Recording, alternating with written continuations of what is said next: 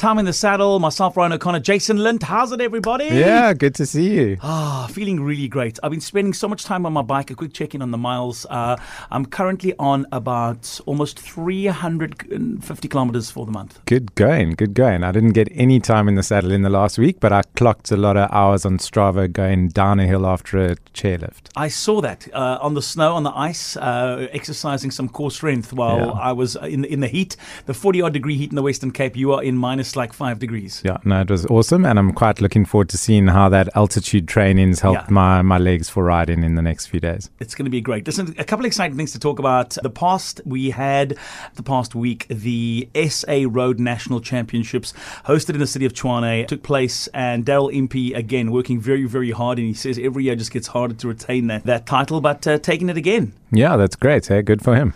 Good for him, and uh, now he gets to wear the uh, the jersey abroad. It's a special jersey that gets created as the SA Road champ. You'll notice, and that's just a heads up to anybody else who watches and enjoys watching cycling. You'll see that the various cyclists from around the world, in whatever discipline that they're cycling in, if they're the national champion for their country, they're entitled to wear the country's colours somewhere in their jersey, respectively.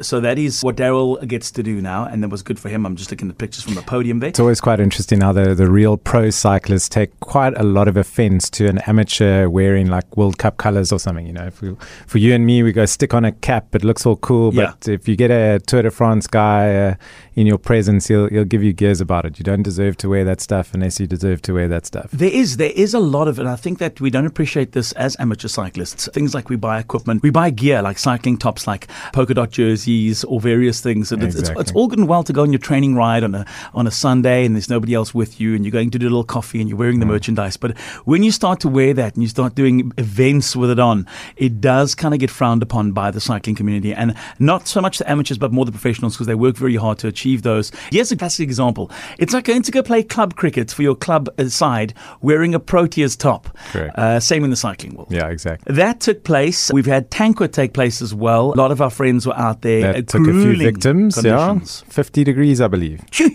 A lot of people uh, having problems with hydration, etc., battling over the four days. Yeah, look, uh, I haven't been lucky enough to do Tankwa yet, but back in the day, we did the Cederberg ex- Escape event, which was out there. And I mean, that event took victims. You, you're out in the heat, there's nowhere there. You get Mm. delirious. You're looking for a bush uh, to hide under and get shade, and nothing's higher than knee height. But, you know, I remember sort of just wishing to myself, I wanted to crawl under a knee high bush and, and, and cool down a little bit. If you're listening to this and you've done any kind of a major big cycling event, and we know that Tankwa's uh, ticked off the list, especially for those training for Absa Cape Epic, that would be a big one in the bag for all the international teams that come out. And we think of guys, and recently you and I attended uh, an evening with the Cannondale Factory Racing guys Yeah, that who won it. Really was a superb event. Yeah. Uh, great to interact with Yeah. the guys like that, get a Q&A with them and, and just hear about the back end of a professional team like them. And it's amazing, you know, their calendar never ends. They get on a plane literally after an event like this. They go and they've got a couple of events in Europe that they'll participate in and they'll go and they'll come straight back and almost time they get their timing right to get stuck into the Absa Cape Epic. And uh, from what we both hear, serious contenders. And we know that the Scott riders, I mean, well, Scott's the current champion in terms of if you look at bikes that have won it. Nino Schurter's on a Scott. He's the current reigning champion. He'll be coming uh, back to Cape Town to defend that title. And now you've got the likes of Manuel, who's desperate with his riding partner, who's the current world champion in terms of marathon World Cup events, to take Nino Schurter's place in terms of a podium finish for them this year. And you can see that they're hungry for the win. Yeah, no, look, you know, I think it's a combination of excitement and the build up and the Yeah. fact that you got to back yourself that you're going to get there. One of the things I took away from it is is Manny's comment about the needing to know when you must just back off so that you're not landing up sick or something. Because if you're sick for a week, you, Yeah. you can't get that week of training back and it can be the difference of peaking at the right time for an event or not. So I think anybody training for big events now, that's what they're focusing on, you know, keeping that consistency of Yeah. training right up to the event. But it's also incredible to, to see that he's by far the oldest member in his team. He's uh, 37 years old, and A, he doesn't look it, and B, that experience that he's gathered, it, it counts tremendously. You look at some of the younger riders and you see the kind of level headedness you need and the experience you need to cycle in a professional team and have that age behind you. And we think even of road cycling cycling teams. In previous years, when we watched Tour de France and it was at its peak in terms of viewership, when we had a George Hincapie in a team who'd never go out to win a stage, but he'd be have so much experience. He'd be the fall upon guy or the fall on guy that have in a team with, with Armstrong in it. That would be it would be so much experience. It's that experience that you want in a team when you're picking a team to win a tour. And uh, Epic's no different. Being a two man team, it's obviously a lot harder. But you got a guy like Manny who's super experienced. He knows exactly when, what emotions, the kind of fitness levels, when he needs to peak, like you mentioned. And he's now got Henrique as a partner, who's the current Marathon World Cup champion. What a combination. I think it sends a massive warning out to everybody who's participating that this is going to be a crunch year in terms of the Absa Cape Epic. So we'll talk more about that and we'll have some guests in. Also, we'll hopefully have Kevin Vermaak here, a man who now has an empire. Not, Correct. not really if you can make anymore some precious time available for if us. he, if he can squeeze some time away from doing home decor to come and chat on this podcast, we will have him. And I bumped into our friend Dave Balez, who'll be back as well on this podcast because he wants to talk about Cape Town Cycle Tour because that happens obviously before Epic, and there's a whole lot of things. Sure. that we- to Everything's back about. to back this year with Yeah. the way holidays and everything fall. So it's going to be a busy period in the beginning of March. And I see a lot of news, and this is something that I'd like to focus on because it seems as though, and I don't want to say we're both there yet, but I mean, with every year and with every week that passes by, we're getting there. A lot has been said in various cycling publications and in the cycling world over the past couple of weeks and the past couple of days that I've noticed about age in cycling and saying that the older cyclists um, that we- we're seeing now are leaner, fitter, putting out incredible times on routes. And they highlighted a couple of the slightly senior riders. I'm talking 60 plus riders that are on mountain bikes that are blazing on mountain bikes at the moment. It's almost like 60 is the new 40. Correct. I mean, you know, when I was probably 25 uh, uh, or 28 doing Epic for the first time, looking at the Grand Masters category where it's 60 plus year olds, there were probably five or 10 guys competing Yeah. and you pretty much were going to land up on the podium. Yeah. And I sort of said to myself, yeah, I don't have to be competitive now. When I'm 60, I can, Yeah. I can beat Win eight it. other people. I'll win it. and I think before I'm 40, I've had to give up on that because it's just gotten more and more competitive, and there's more 50 and 60 year old riders than, than Yeah. 30 year old riders sometimes. And this is fantastic because you make so many people happy. If you know a dad that's starting to get on the bicycle, get fit, maybe start small and maybe get to a level where you can compete in some kind of event. It's great. It's phenomenal. Your medical aid will love you. You'll get so many, if you're on a point system and a point scheme where you can redeem your points, they're going to love you. Well, I love it if they still want to stay trendy and have the latest, greatest products. Yeah. If they're happy to just stick with what they had 15 years ago, then I think we need to find 30 year olds. the older you kind of get, and especially for the, and again, I say, and we don't want to call you seniors because Jason and I are chasing you down rapidly at a rapid rate, is that you kind of have more time on your hands. And instead of doing things like fishing or playing uh, six hours, spending six hours on a golf course, more and more people are finding themselves on bicycles. And this is great. And if you've got a CSA license, you don't get your pensioners discount. Really? No, but I think we should oh, do Oh, we, should, we, should, we should chat to them. We should try and get something going on this podcast. We have enough people that, that vote for it. We can make it happen. So we're seeing this trend, and we're seeing people with a lot more time on their hands and a lot older getting involved in cycling, whether it's mountain biking or road biking. And what it means is, like you said, it's becoming more competitive, and we're seeing more categories open up for veterans in terms of events around the country. And it's now become a real hot title to battle it out for. Um, Tankwa, we've got Epic coming up, and every event that seniors group, uh, and not seniors, it's veterans, uh, senior veterans. I mean, that group is just growing and growing and growing. And with that is coming the most incredible times. We're seeing categories, personal uh, PBs in categories being smashed, records in categories being absolutely blitzed for certain events, for certain kind of uh, sections of Strava on certain parts of routes. And we're talking about times that are fractions of the pace of some of the more of the younger, fitter guys. I won't say fitter, but certainly the younger guys. Yeah, no, for sure. And, it's, and you know, the thought that comes to mind is some what Manny said as well about keeping it passionate and doing it for the fun of it when you're ready to do it. Whether Yeah. you're a kid, you know, let them mess around, and if they're happy to compete at under 23, let them do it so that they don't burn out by the time they break through the under 23. And in that in that older category, it's the same. Some of them are people that might have raced in their in their um, prime and took a break and are back at it now. Mm. Some of them are new people in it, but at the end of the day, they're all people that just love it and want to be there, and that's why they do so well at it.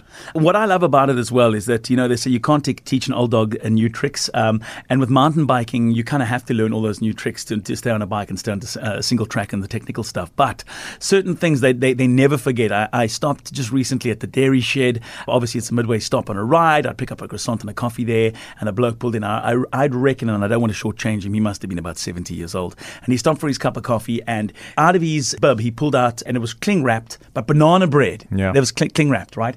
And um, we had a little, uh, I still said, Oh, that looks really nice. Are you, are you, uh, you know, are you, are you uh, got a little bit of EPO in there to get it? And he was, and he was like, You know what? My wife packs me, or I, she makes fresh banana bread every weekend, and I get this banana bread, and I've been, I've had this banana bread for the past 50 years. When I was a runner, I had it every on every run. Now that I'm cycling, I have it on every, in every cycle. I don't put that other rubbish that you youngsters put in your body. I don't put that in my body. Banana bread, I'll get me over any hill that I feel, feel will c- c- come across. I'll get over with banana bread. Yeah, that's brilliant. huh?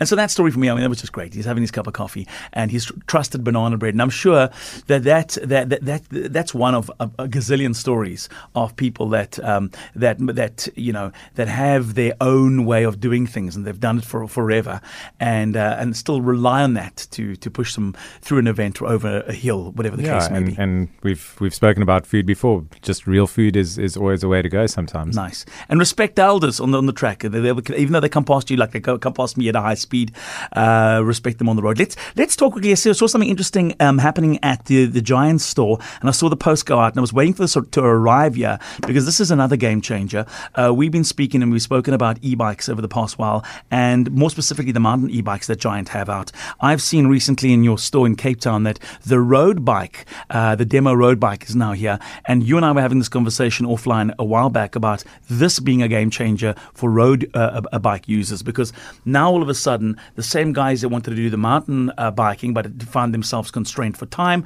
maybe they've got a heart condition, maybe they've got some kind of condition that prohibits them from getting out from getting out and pushing their heart rate up too high. They'd they'd go on an e-bike, um, a mountain bike. The road bike from Giant is now out. Yeah, I mean, you know, I got back to the store the other day and the guys were raving about it. They'd been Yeah. testing it around and they just said it's amazing. Just the, the acceleration, the way it rides is, Mm. is very true to how you would think it is. You just feel like you're a, a pro athlete and yeah, it's got a much higher top speed. So the reality is you can go meet the guys at 5.30 in the morning and keep up with them. You can go on a Sunday cruise and, and keep up with uh, really anybody who, who you want to on the road.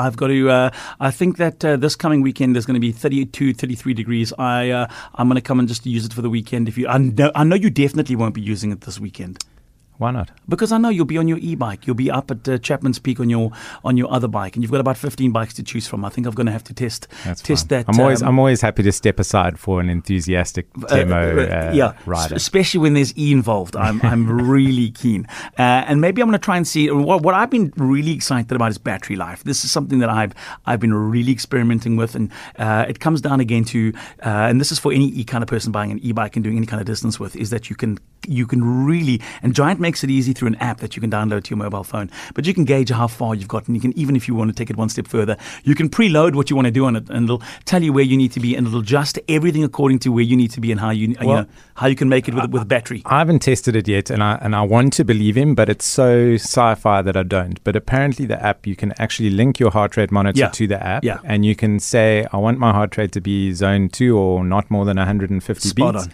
And it will actually auto adjust the power assist to try and moderate your heart rate. Which, I, mean, that is just Yeah, that's, where that's we the are. way of the future, and That- and, and we we are. there already. But Yeah. I, until I test it myself, I'm I'm not going to confirm that. Well, listen, we've got an exciting time between now and, uh, of course, Absa Cape Epic, and uh, importantly as well in the Western Cape, the uh, Cape Town Cycle Tour. Um, one thing's for sure, Jason and I will be back. We'll be talking more uh, on the cycling world, uh, innovations that are coming out from around the world. We'll be talking a bit more about what we can expect in these months. Uh, Europe is seeing now that they're, they're, they're, they're moving, they're transitioning out of winter into summer. It's an exciting time in Europe. You've just come back. There's still snow, plenty of snow around, but it's that gradual transition where people are starting to thaw out, uh, get back on their bikes. Um, not that it stopped them in, in, in winter in Europe, but this is the time that they're starting to get excited about the possibility of spring around the corner. Yeah, I mean, you know, now the guys are on snow bikes a little bit. I, I didn't want to tempt fate and, and wipe out there. I survived a snowboard. I thought two wheels on, on snow wasn't going to work for me.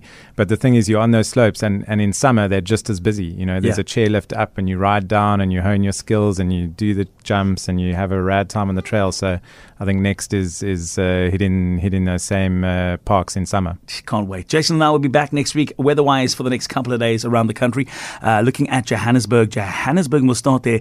Uh, I know it's been on and off with your weather in terms of uh, thunder showers in the late afternoons, and that is typical of this time of the year and typical of summer uh, in South Africa. However, Johannesburg this coming weekend, it's uh, thunder showers on Saturday, 22 degrees the high, uh, thunder showers from the afternoon, but morning's clear, nice 13 degree start. Sunday, 12 degree start, highs of 23 with clear skies. That is in Johannesburg. Cape Town this coming weekend, well, I mentioned it's going to be a stinker. It is indeed. Um, it's going to be mid 20s. The wind will blow from the afternoon, so get out early in the morning. No signs of rain, but uh, like I said, just heavy, heavy windy conditions in the afternoon. Go and enjoy your weekend wherever you are. And Jason and I will be back with Time in the Saddle next week.